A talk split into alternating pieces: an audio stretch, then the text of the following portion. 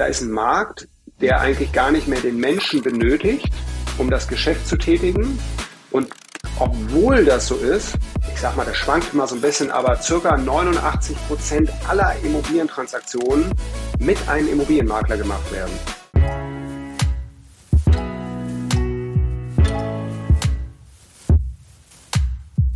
Herzlich willkommen, Sebastian, heute zu meiner neuen Folge Different. Ich selber bin Stefan Luther, Co-Gründer und Geschäftsführer von eTribes und es geht bei meinem Podcast immer um das Thema Different, um ähm, ganz besondere Menschen ganz besondere Geschäftsmodelle, ganz besondere Betrachtungsweisen. Heute bei uns geht es um die Themen Menschen und Daten und da freue ich mich sehr auf den Austausch mit eben Sebastian. Und bevor wir aber tiefer einsteigen, Sebastian, herzlich willkommen. Erzähl doch mal, wer du bist, was du machst. Ja, hallo. Ähm, vielen Dank für die Einladung, Stefan. Ja, wir kennen uns ja jetzt auch schon eine, eine Weile und haben ja immer wieder auch gelegentlich Austausch miteinander. Um, ja, wer bin ich? Also äh, ich bin Vollblutunternehmer, äh, sage äh, sag ich immer sehr gerne, weil ich einfach wahnsinnig neugierig bin, so diese ganze Entwicklung von Unternehmen, von Menschen, äh, von Digitalisierung, wie kann man das alles sinnvoll miteinander verknüpfen so.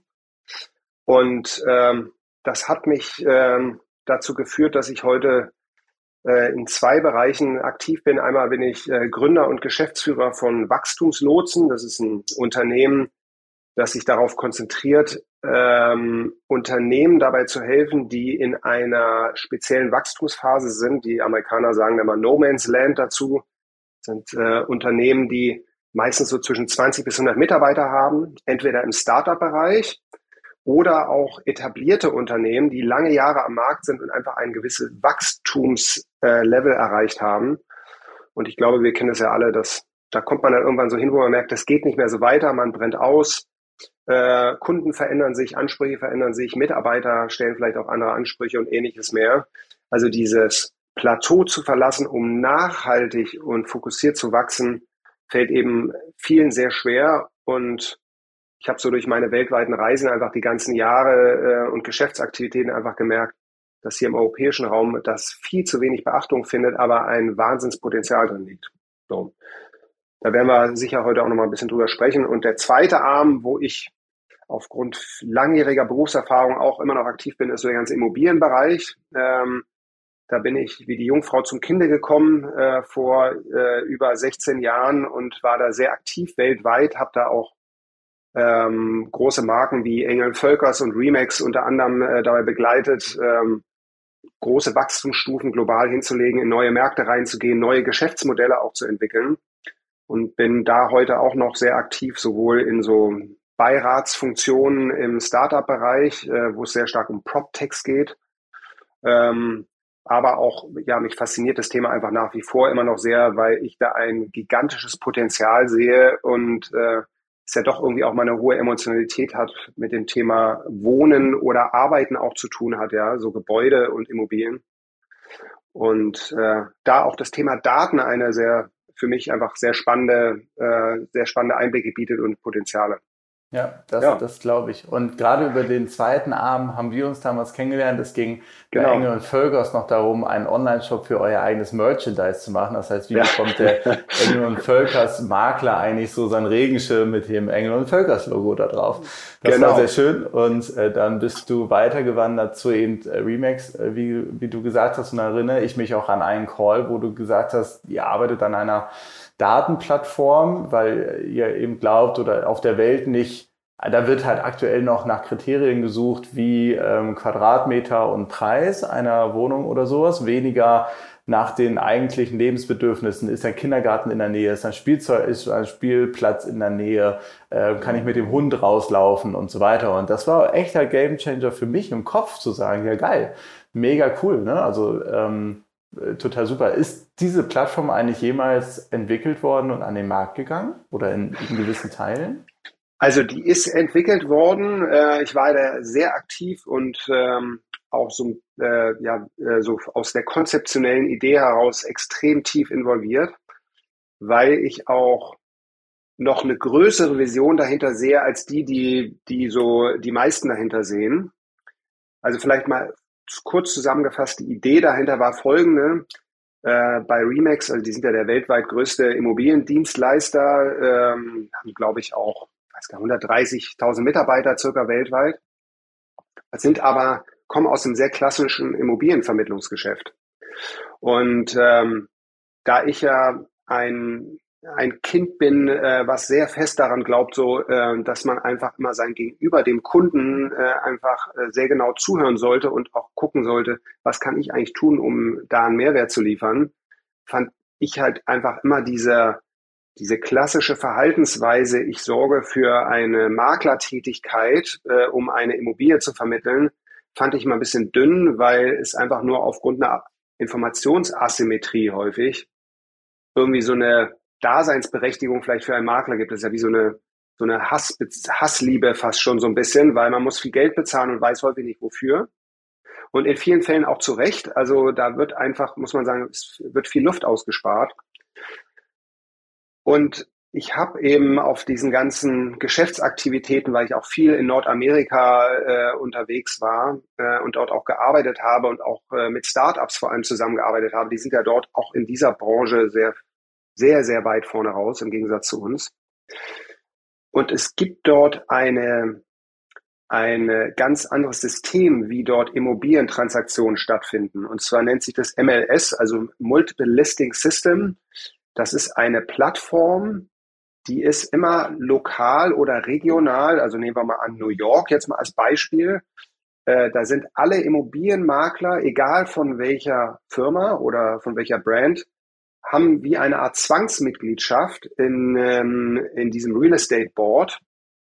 Und dieses Real Estate Board ähm, hat eben diese, dieses MLS-System, wo jeder verpflichtet ist, also da gibt es dann wirklich auch ganz strenge Regularien. Wenn man die verletzt, fliegt man da auch raus, kann dann nicht mehr äh, seinem Beruf nachgehen und ähnliches mehr. Ähm, das sieht eben unter anderem vor, das ist so die Kernidee, dass du innerhalb von 24 Stunden, wenn du mir jetzt dein Haus würdest, weil du sagst, verkauf mir das mal, dass ich das dann auf diese Plattform stellen müsste. Die Folge ist, jeder der Immobilienmakler äh, hat auf diese Daten Zugriff und kann seinen Kunden wiederum auch diese Immobilien anbieten. Das heißt ja also im Sinne der Markttransparenz, das fand ich total spannend und das machen die schon seit Jahrzehnten. Also das ist jetzt keine neue Entwicklung, sondern das ist eigentlich schon so ein angestaubtes, also die Systeme sind auch wirklich nicht neu und äh, also da ist viel, viel Potenzial, um das auch nochmal zu disrupten dort. Aber die Grundidee zu sagen, wenn du ein Haus suchst und ich, äh, du sagst, ich äh, möcht, du möchtest gerne, dass ich dein Immobilienmakler bin, kann ich dir 100 Prozent oder nahezu 100 Prozent Transparenz geben und die wirklich perfekte Immobilie anbieten, die ich selber gar nicht im Angebot habe, ähm, sondern über diese Plattform die Daten ziehen kann. So. Aus der kundenzentrischen Betrachtung tatsächlich eigentlich, also wirklich kundenzentriert. Ne? Und auch so ein bisschen ja. aus dem Maklerbusiness, wie ich es mir früher vorgestellt habe. Ich suche mir einen Menschen aus, den ich sympathisch finde, über Kontakte, wie auch immer. Und diese Person hilft mir dann letzten Endes halt beim Suchen. Aber die Realität halt heute ist, ich habe mich bei diversen Immobilienportalen angemeldet, kriege eine datenbasierte Push-Notification und ja, und, und denke mir, oh Mist, hier ist ein, ich freue mich über die, die, die getaggt sind von privat, weil dann weiß ich, spare ich mhm. Geld, muss ich keine Provision bezahlen und irgendwo ist dann da ein Logo drauf, ach, Mist, Makler, weil dann, ähm, der wird sowieso nichts machen, weil entweder es passt und dann verhandle ich ähm, irgendwo ähm, oder bin ich bereit, den mhm. Preis zu zahlen? Selbst das ist ja heutzutage in unserem Immobilienboom auf jeden Fall in der Hamburger Gegend ja eigentlich noch so, ähm, dass ja. es um viel mehr gar nicht geht. So, ne? Preis, ja. Verfügbarkeit, Geschwindigkeit und Rationalität, anstatt zu überlegen, ist da ein menschlicher Service-Dienstleister, der tatsächlich versteht, brauche ich jetzt ein Haus, eine Wohnung, ein großes, ein kleines und in welcher Lage sollte ich eigentlich sein schade eigentlich, dass das in Europa mhm. tatsächlich nicht bisher ja. noch nicht so richtig durchgedrungen ist. Wobei ich vermute, und äh, das ist ganz spannend, wenn man mal global anschaut und auch in Europa, wo sich das gerade hin entwickelt und auch mit was für einer Geschwindigkeit und wo auch, wie in vielen anderen Bereichen, auch Corona ein interessanter äh, Beschleuniger ist dort, ja. Weil das Spannende ist, und das, äh, das habe ich so mitgenommen aus den aus Nordamerika eben auch. Dort hast du eine, eine sehr interessanten Case, dass nämlich eigentlich alle Daten frei verfügbar sind. Also das heißt, als Kunde du gar nicht auf einen Dienstleister wie einen Immobilienmakler angewiesen bist mehr, weil du vollständig digital äh, und autonom äh, ähm, sowohl suchen, Transaktionen durchführen kannst und ähnliches mehr. Und zwar auch mit allen Detailinformationen wie, wie oft wurde die Immobilie in den letzten zehn Jahren verkauft, äh, wie war die Preissteigerung dort, äh, denn verknüpfen die das zum Teil ähm, eben auch mit Kriminalitätsrate und ähnlichem mehr. So, also wirklich relevante Informationen, wo ich sage, die sind für mich vielleicht wichtig, weil ich eine Familie gründen will und schauen will eben auch, oder was du sagtest, eine Infrastruktur zum Beispiel äh, für Kinder. Und das ist so etwas, das hat mich, da habe ich lange für gebraucht zu verstehen, da ist ein Markt, der eigentlich gar nicht mehr den Menschen benötigt, um das Geschäft zu tätigen, weil es dort eine, äh, eine hohe Transparenz und auch eine sehr gute Datenqualität gibt, eine frei verfügbare. Und obwohl das so ist, dort, ich sag mal, das schwankt immer so ein bisschen, aber circa 89 Prozent aller Immobilientransaktionen mit einem Immobilienmakler gemacht werden. Also das heißt, die Leute entscheiden sich freiwillig, weil dort ist es auch so, durch dieses Kooperationsprinzip, also wenn ich suche, suche ich ja den Makler meiner Wahl, den ich wirklich vertraue, weil ich sage, Mensch, der Stefan, das ist einfach jemand, ich habe das Gefühl, mit dem kann ich durch dick und dünn gehen. Das ist einer, der kennt den Markt hier sehr gut, wo ich wohne oder hinziehen will. Und mit dem kann ich auch gut zusammenarbeiten, weil der hat auch ein gutes Netzwerk, von dem ich zum Beispiel profitieren kann. So. Und dann weiß ich aber auch, ich muss dich ja im Zweifel bezahlen, weil ich dich ja beauftrage. So. Dadurch, dass du jetzt aber ja den Zugriff zu 100 Prozent der verfügbaren Daten im Markt hast, kannst du wiederum aber mir natürlich auch echte Mehrwerte stiften. Und so kommt das, glaube ich, dort auch zustande. Und nur um mal den Vergleich zu geben, wenn man das mal mit Deutschland sieht, also oder auch in Europa, da liegt so ungefähr, also ich sag mal mal mehr, mal weniger, aber äh, eigentlich maximal 50 Prozent aller Immobilientransaktionen werden mit Immobilienmaklern gemacht. Und das Image ist auch deutlich, deutlich schlechter, weil man immer das Gefühl hat, die verlangen nur Geld, bringen aber keinen Service. Und in Nordamerika ist es so, wenn du dort mit Kunden sprichst, auch institutionelle, also die wirklich viel, viel Geld regelmäßig in Immobilien ausgeben, die sagen auch, also ich liebe es, einen Makler zu bezahlen, weil ich auswählen kann, äh, dass ich den Besten nehme, der zu mir passt und dann zahle ich gerne sogar Geld, weil der macht einen super Job für mich. Also was wir in, aus der Geschäftsmodellrichtung ja in diversen Bereichen sehen, ist die hoch bewertesten Unternehmen sind in der, in der Regel die, die sehr skalierbar sind, sehr datengetrieben, sehr, sehr digital.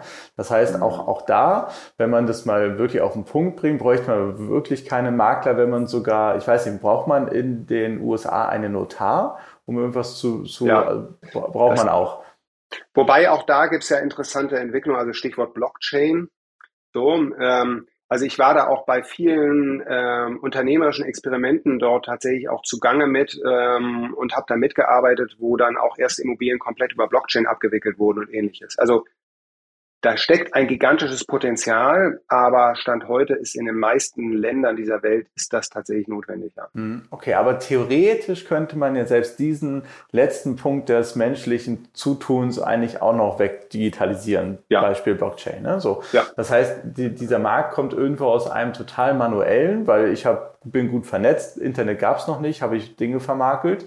Jetzt eine komplette Markttransparenz von digitalen Daten. Ich gebe mein Suchprofil ein, ein bisschen KI würde mir sogar noch sagen, Stefan, du brauchst nicht das Haus, sondern am liebsten wirklich das, weil ich kenne dich besser als du selbst und äh, Blockchain-Transaktionen und zack, habe ich mir ein Haus und Grundstück gekauft. Und äh, trotzdem, und damit wäre es wahrscheinlich wirklich aus dem Aktienmarkt eine mega profitables, also hoch bewertetes Geschäftsmodell, wenn man das ja. alles hat. Und jetzt, das heißt, der, der, die Maschine und die Daten haben eigentlich den Menschen überholt. Und jetzt gibt es einen Immobilienbereich, wo es dann sich sogar wieder umkehrt. Das heißt, der Mensch setzt sich oben drauf und macht sich sozusagen die Daten zum Mittel zum Zweck.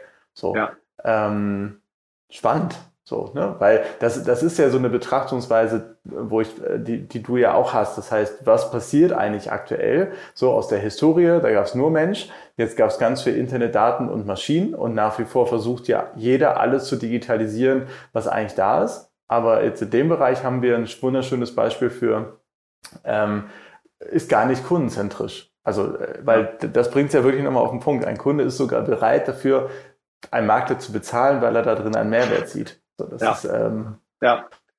untypisch Und das ist für die Betrachtung. Also das ist ja wirklich spannend, weil ähm, ich ja viele Jahre und ich habe ja damals auch bei Emil Völkers angefangen, das ganze Thema äh, Digitalisierung, wo das eben aufkam, wo wir beide uns ja auch kennengelernt haben, wo wir erste kleine äh, Schritte unternommen haben, dann eben auch mal zu gucken, wie kann man die aufkeimende Digitalisierung, da kam ja auch das iPad gerade raus zum Beispiel, also wie kann man so etwas zum Beispiel auch sinnvoll nutzen? Ähm, wir haben auch damals schon erste Überlegungen gehabt, so wo es Virtual Reality noch gar nicht richtig in einer einfach nutzbaren Form gab, wie so etwas für Immobilien einen Mehrwert stiftet, wenn ich durch eine Straße laufe und dann quasi in verfügbare Immobilien reingucken kann. Ja? So. Ähm, und jetzt Achtung, das ist ja das Spannende, wenn ich das auf einmal in Verbindung mit, mit einer Datenquelle habe, wo ich wirklich komplett verfügbar den gesamten Markt, also wenn du weißt, du willst eigentlich in einer bestimmten Straße wohnen, weil es einfach so schön ist da, und du würdest dort 100 Prozent des verfügbaren Bestandes auf einmal sehen können. Und ein Makler unterstützt dich dabei eben auch, die Spezifika, die eben die Daten mit sich bringen, die du aber vielleicht gar nicht interpretieren kannst oder willst auch, dich dort durchzuführen und ähm, auch entsprechend deiner Bedürfnisse, weil er eben sehr mensch- und kundenfokussiert ist und aber im Hintergrund diese große Power aus, aus Daten und Tools hat, mit denen er für dich eben Mehrwert stiften kann. Das ist halt so eine spannende, ähm, so eine spannende Kombination, weil ich sag mal so vor fünf Jahren, fünf, sechs Jahren ungefähr, ähm, weil ich viel in den USA dann auch auf so Branchen-Events zum Teil so Keynotes gehalten habe und da wurde man immer in den Schatten gestellt, weil alle mal gesagt haben, der Makler ist tot so. Es wird nur noch Daten, es wird nur noch Digitalisierung geben ähm, und auch künstliche Intelligenz. So, das war so ein bisschen lange ein ganz, ganz großer Trend. Und das ist nie eingetreten. Und dann ist irgendwann genau das Gegenteil entstanden, dass man gesagt hat, ein Makler, der das sich zunutze macht, also die Digitalisierung wirklich äh, und die Potenziale, die die Daten dahinter liegen, auch eben äh, schaffen, das für mich zu nutzen, um so ein, ich nenne es mal Local Hero zu werden, eben ein anfassbarer, mit Emotionen äh, behaftetes Wesen so. Ähm, das ist das, was Menschen wollen, weil machen wir uns nichts vor, das sind alles natürlich auch so Entscheidungen, zumindest hier in Europa, die man ja nicht allzu oft in seinem Leben macht, hochkomplex sind, hohe Risiken dahinter stecken auch, Finanzierungsthemen auftauchen. Und ähm, das fand ich eben so spannend. Und das ist auch die Vision, die ich ja dahinter sehe, gar nicht mal nur, dass Makler miteinander kooperieren, sondern wenn wir uns mal überlegen, die Daten bekommen eine, gehören der Gesellschaft, also der Gesamtgesellschaft vielleicht irgendwann und können eben genutzt werden, auch um Weiterentwicklung von Städte, Städten zum Beispiel, Infrastrukturentwicklung auch genutzt äh, zu werden. Ja. Also, dass man eigentlich sagt, erste Stufe, man baut mal diese Industry, diese, äh, diese Immobilienvermittlung damit auf ein professionelles Level. Die zweite Stufe aber zu sagen, man, man ist wirklich ein ja, visionär, äh, man kann damit visionär eben auch ähm, unterwegs sein und sagen, man, die bekommen einen Wert, diese Daten, die eben auch einen gesellschaftlichen Nutzen am Ende stiften können. Natürlich auch am Ende vielleicht gegen Geld, aber dass man eben auch sagt, wie jetzt zum Beispiel Wetterereignisse verändern sich, wie kann man das eben zusammenbringen und daraus auch Dinge, äh, ähm, Prognosen ableiten zum Beispiel? Ähm, oder eben auch, dass zum Beispiel bestimmte Wohnformen sich verändern werden, ähm, äh, dass man eben auch sagt, das ganze Thema Absicherung der Häuser vielleicht auch durch, ähm, durch entsprechende Policen oder ähnliches. Also dass man gar nicht mehr auf eine Immobilientransaktion guckt, sondern eigentlich auf so ein Lifecycle-Partnership, nenne ich das mal. Und das finde ich halt total spannend, weil dann ist man so völlig weg, ja, da ist halt ein Makler, der will nur kurz mal eine Transaktion durchführen, damit er dann Geld bekommt. So, jetzt mal salopp gesprochen. Hin zu, ich schaffe echten Nutzen und baue auch so eine Sogwirkung für den Kunden auf, wo der sagt, Mensch, der Stefan, das ist echt einer, der, das ist echt so eine Vertrauensperson geworden. den rufe ich auch zehn Jahre später noch und der klingelt auch einmal im Jahr am Geburtstag durch und fragt mich, ob ich noch glücklich bin in dem Haus, was er mir vermittelt hat. Und ähm, nimmt mich auch an die Hand und ist, kann auch durch sein Netzwerk beratend tätig sein und sagen, pass mal auch auf, aufgrund der Daten entwickelt sich dort gerade interessante Investitionsmöglichkeiten, wenn du Lust hast, da auch was zu machen oder äh, äh interessiert bist an diesem Thema Nachhaltigkeit, ähm, dass man dort also wirklich ein Mehrwertgenerierer wird, ganz weit weg von, ich bin für die Immobilientransaktion zuständig nur. Ähm, ich persönlich würde ja total gerne meine Daten, also würde, würde mich irgendeine Plattform teil, äh, fragen, möchtest du nicht lieber About You noch mehr Daten teilen? Würde ja. ich wahrscheinlich sagen, ja, weil dann kriege ich irgendwie mhm. noch coolere Klamotten irgendwie empfohlen. Ja. Ich wäre, finde super. Ähm, ich übrigens auch, nur so nebenbei. Also jetzt natürlich selektiv, aber wenn ich genauso gefragt werden würde, weil ich da auch einen Mehrwert für mich dahinter sehe.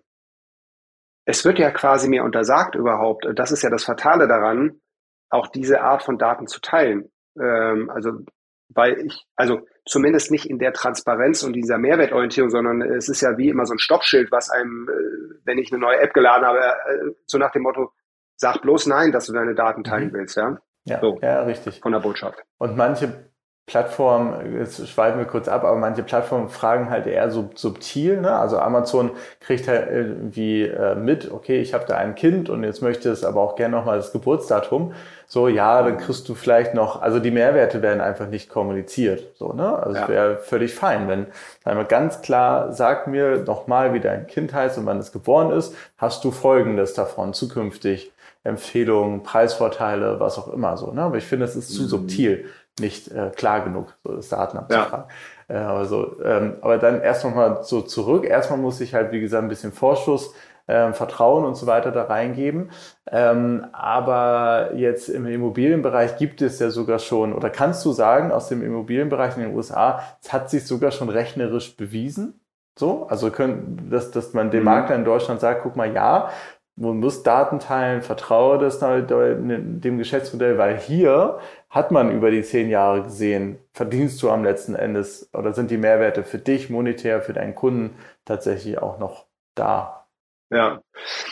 Also die gibt's, also das war, ist ja auch mein, mein innerer Antrieb, obwohl ich eine sehr, sehr starke Kundenzentrierung habe, weil ich sage, der Ursprung der Quellen muss immer eigentlich im Kunden liegen und ich gehe da sogar so weit, dass auch als Unternehmer äh, auch ein Mitarbeiter, auch ein Dienstleister, mit dem ich zusammenarbeite, am Ende für mich eine Art Kundenverständnis mitbringt. Ja?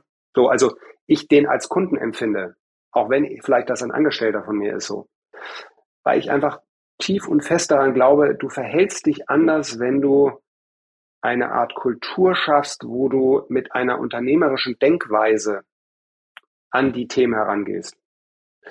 Und ähm, was da jetzt eben spannend ist, also das sind zwei Effekte, woran man das zum Beispiel jetzt mal konkret bei Immobilien in den USA messen kann. Das eine ist, du kannst eben sagen, wenn du deine Daten nicht, wenn du die Möglichkeit hättest, in den USA auch zu verweigern, deine Daten zu teilen, was ja nicht geht, weil du ja eine Art Zwangsmitgliedschaft hast ähm, äh, in diesen lokalen Maklernetzwerken, in diesen MLS-Plattformen, aber nehmen wir mal, das wäre so wie in Deutschland, ich kann hier als Eigenbrötler irgendwie eigenständig unterwegs sein. Dann hast du halt, gibt es zuverlässige Daten, je nachdem, wie gut du bist, aber sagen wir mal, viele sind schon zufrieden, wenn die drei Immobilien im Jahr verkaufen. So. Und wenn du es mal auf Deutschland überträgst, das ist ganz häufig, äh, sind viele schon froh, wenn sie das schaffen. Ähm, der überwiegende Teil kratzt da wirklich ganz unten eigentlich. Und es ist nachweislich, auch Daten außerhalb der USA, also auch in Europa, wo es, äh, es gibt ja sehr innovative Länder wie zum Beispiel Estland auch, also die ganzen baltischen Staaten, wo die äh, damals in dem Umbruchssituation die Chance genutzt haben, über Daten und Digitalisierung also hochspannende Geschäftsmodelle zu bauen.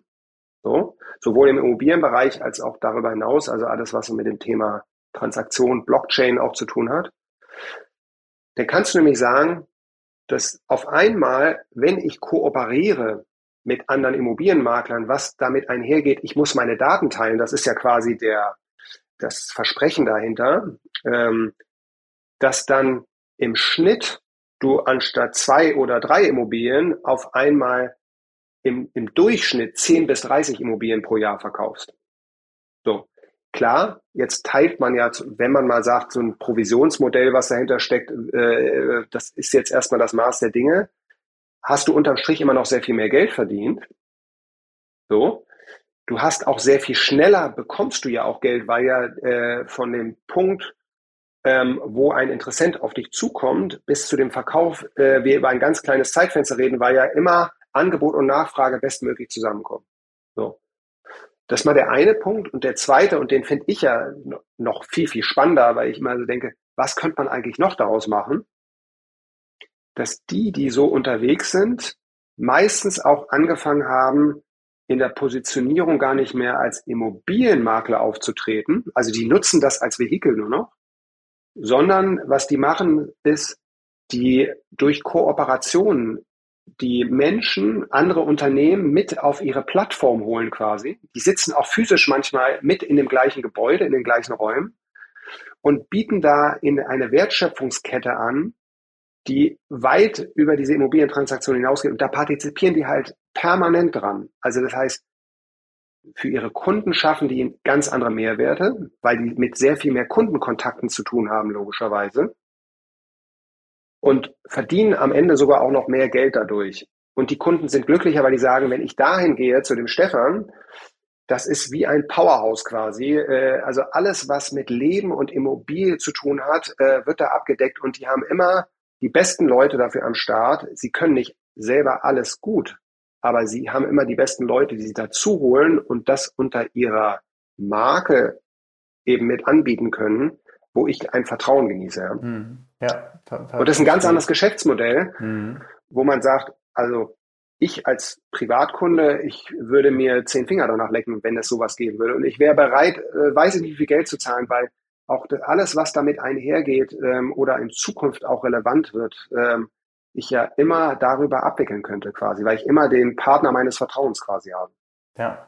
Wie, was glaubst du, ist da der Erfolgsfaktor, an diese Stelle zu kommen? Ich ich habe da gerade so ein Bild im Kopf, ich habe zwei Bilder im Kopf. Entweder ich kraxel den Berg hoch, also damit mit, ich optimiere Aha. das Immobiliengeschäft, wenn wir bei dem Beispiel bleiben, ähm, sehe aber den Gipfel noch, also äh, stoße erstmal bis an die Wolkendecke und sozusagen da bin ich am Durchoptimieren angekommen, stoße durch die Wolkendecke und denke mir, boah krass, hier oben gibt's ja ganzes Gebirge sozusagen von neuen Möglichkeiten. Ja. Das oder ähm, wie in so einem Computerspiel, ich hassel mich erstmal bis zum Ende des Level 1 so, mhm. optimiertes Immobiliengeschäft und dann komme ich plötzlich mit einer Superpower in das Level 2, wo ich dann in das Servicegeschäft sozusagen einsteige. Ja. So, ne? Aber wer ist die Wolkendecke oder wer ist eigentlich der oder diejenige, die mich oder das mich von einem ins nächste Level bringt? So. Also mhm. es passiert ja nicht automatisch, sondern muss es Vorreiter geben, muss das, äh, ist das auch wieder menschlicher Natur, ich glaube schon.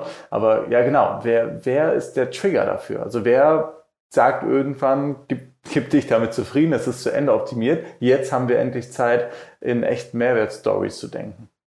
Ja. Was denkst du? Was braucht man dafür?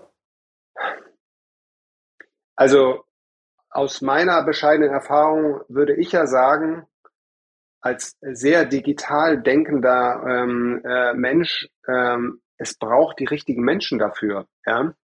Es klingt so banal, aber ich glaube, das ist etwas, und zwar auf beiden Seiten. Also es braucht ja auch auf Kundenseite, man traut sich ja gar nicht, so etwas sich zu wünschen oder zu denken überhaupt, weil die Realität und die Erfahrungen, die man bisher gemacht hat, ja ganz anderer Natur sind. Mhm. So. Also, wenn du jetzt auf die Straße gehst und sagst, was wäre Ihr größter Wunsch, so beim Thema Immobilienvermittlung zum Beispiel, würde ja nie jemand so etwas äußern, ja. weil man es gar nicht wagen würde, weil man denkt, das kann gar nicht möglich sein, weil es ja gar keiner anbietet. Ja. Mhm. Und man ist aber so frustriert eben. Mhm. Also, das heißt, da so ein bisschen diese, diese Entwicklung auch, das mal schmackhaft zu machen, so etwas sichtbar zu machen. Aber ich glaube vor allem die richtigen Leute, die in, in dieser Branche für Veränderungen sorgen. Und da ist eben, also bin ich inzwischen auch sehr fest überzeugt, witzigerweise, wie in vielen anderen äh, Branchen eben auch, kommen die selten aus der Branche selbst, sondern meistens von außen. Mit einem tiefen, tiefen Kundenverständnis. Und wenn du mal schaust, also da gibt es zum Beispiel auch, also es gibt also ganz spannende Ansätze, wenn man mal im klassischen Maklergeschäft zum Beispiel unterwegs ist, da gibt es eine, einen Anbieter, die ein Netzwerk, die nennen sich EXP. Die gab es vor äh, fünf Jahren noch gar nicht. USA gestartet. Und die haben zum Beispiel gesagt, mit einem ganz anderen Background eben auch, wir denken das Geschäft einfach mal komplett anders. Wir bauen eine leistungsfähige Plattform auf, die das Thema Technik, Digitalisierung und Daten in den Mittelpunkt stellt der Leistung oder der Services für Menschen so und bauen dann sozusagen oder äh, ja, wie soll man akquirieren, also die, die suchen dann die besten Leute mit und ohne Branchenerfahrung, die aber hochkundenzentriert sind und mit diesen leistungsfähigen Daten dann arbeiten wollen. So. Ganz anderer Ansatz. Die sind jetzt auch in Europa gerade unterwegs und die wachsen also wirklich ich, gefühlt alle vier Wochen um 10.000 äh, Mitarbeiter, ja? so weltweit. Es ist gigantisch. Also daran siehst du auch mal, was für eine Geschwindigkeit da auf einmal entsteht, weil die einfach kommen und sagen, wir denken das einfach mal anders. Oder auch, äh, es gibt zum Beispiel auch das ist ganz spannend, wenn du mal siehst, so in dem ganzen Construction, so in diesem, in diesem äh, Hausbaubereich, da gibt's, äh, es gab zum Beispiel auch ein kanadisches Unternehmen, das ist sehr spannend. Die haben gesagt, wir standardisieren den Hausbau maximal. Zum Kunden raus aber bieten wir die höchste Individualisierung an. Das heißt, du kannst wirklich, ich sag mal, mit deiner persönlichen Handschrift versehen alle Details dein Haus zusammenstellen. Im Hintergrund läuft das aber hochautomatisierter. Warum? Weil die halt sagen, und das sind alles Leute, die kommen aus dem Tech-Bereich, die haben im Immobilienbereich null Erfahrung gehabt, ja. So. Und was machen die? Die nehmen die Daten und anhand von Daten bauen die ein Geschäftsmodell zusammen, wo die sagen, daran können wir berechnen, wie wir das, was den Kunden nicht interessiert, weil das Haus muss sicher stehen, muss eine gute Bauqualität haben und so weiter, das nehme ich als gegeben an.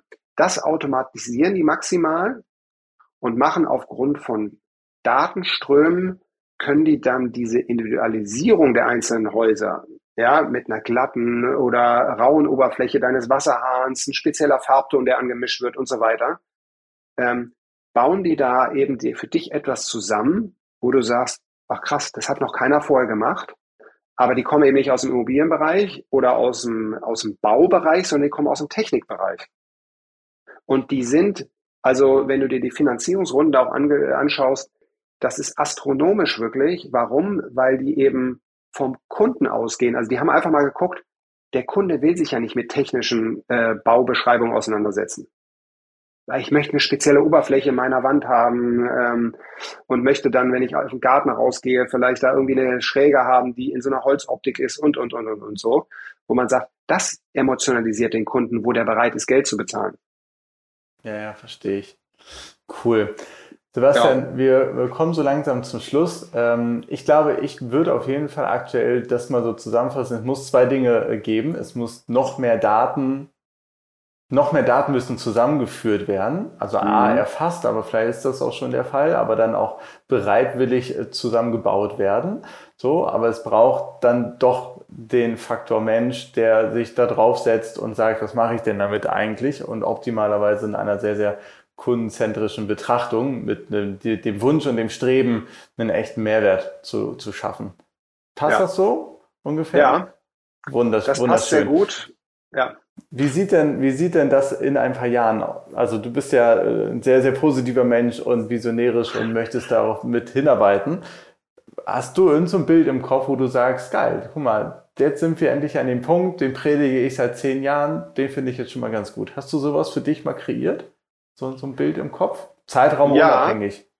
Ja, ähm, also, und das ist auch einer der Gründe, warum es eben auch äh, ich dieses Unternehmen Wachstumslotsen mit äh, äh, gegründet habe, weil ich fest daran glaube, bisher ist es ja sehr stark so, dass das immer von großen Akteuren, die entweder eine große Marktmacht haben, Amazon oder äh, Google oder ähnliche andere, und oder mit sehr viel Geld eben auch ausgestattet, so einen Markt disruptieren können. So. Ähm, und was ich eben gemerkt habe, die, die, die Grundidee dahinter lässt sich wahnsinnig gut auch auf kleine Akteure übertragen und auch auf ganz andere Branchen eben auch. Ja?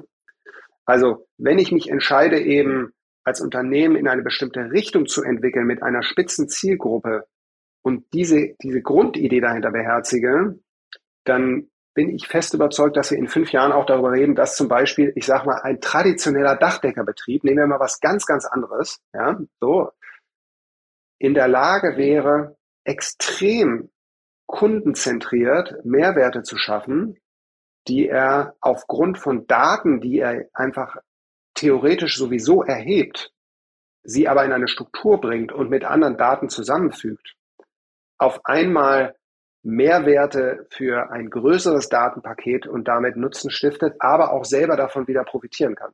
So. Auch wenn ich vielleicht nur 50 Mitarbeiter habe. So. Oder ich bin ein lokales, äh, keine Ahnung, äh, habe eine lokale Manufaktur ähm, und sage eben, ich äh, schaffe hier, keine Ahnung, kreiere einen besonderen Gin oder was auch immer. Ähm, also dass das sozusagen, ich sag mal, das Ganze sich so demokratisiert ähm, und für kleinere Geschäftseinheiten machbar wird, weil diese Grundidee dahinter, ähm, das ist eben meine Erfahrung bisher auch äh, in den vielen Unternehmen, die ich selber mit aufgebaut habe, gemerkt habe, die funktioniert immer, man muss sie nur entsprechend übersetzen. Und das ist eben nicht das Amazon, was es zwingend braucht, sozusagen, um dort einen ganzen Markt komplett auf links zu drehen, weil das hat sich eben zum Beispiel bei Google, die haben ja auch äh, äh, immer wieder groß äh, Initiativen gestartet, auch im Immobilienvermittlungsbereich zum Beispiel, und haben trotz der Marktmacht und dem Geld, was sie da reingepumpt haben, und der Daten, die sie auch haben, es nicht geschafft, einen neuen Standard in dieser Branche zu kreieren. Ja, interessant dann ähm, möchte ich vielleicht nochmal dann ähm, abschließen mit einem wundervollen Zitat, das ich vor ein paar Tagen von dem Simon Sinek, den wir auch alle über den Golden Circle kennen, gelesen mhm. habe. Ähm, habe ich mich so drin wiedergefunden und wusste, dass das heute auch unser Thema ist. 100% of employees are people, 100% of customers are people, 100% of investors are people. If you don't understand people, you don't understand business. Ich fand das, ich fand das richtig gut. Ich glaube, es wird Sehr, jetzt eins ja. meiner Lieblingszitate, ja. die ich so mit, mit herumbringe. Und äh, das trifft perfekt auf das, was du auch zuletzt gesagt hast. Gut, sagen wir jetzt, ne, Google, Google wäre Google ein bisschen mehr Mensch, dann könnten ja. sie das vielleicht geknackt. So, ne?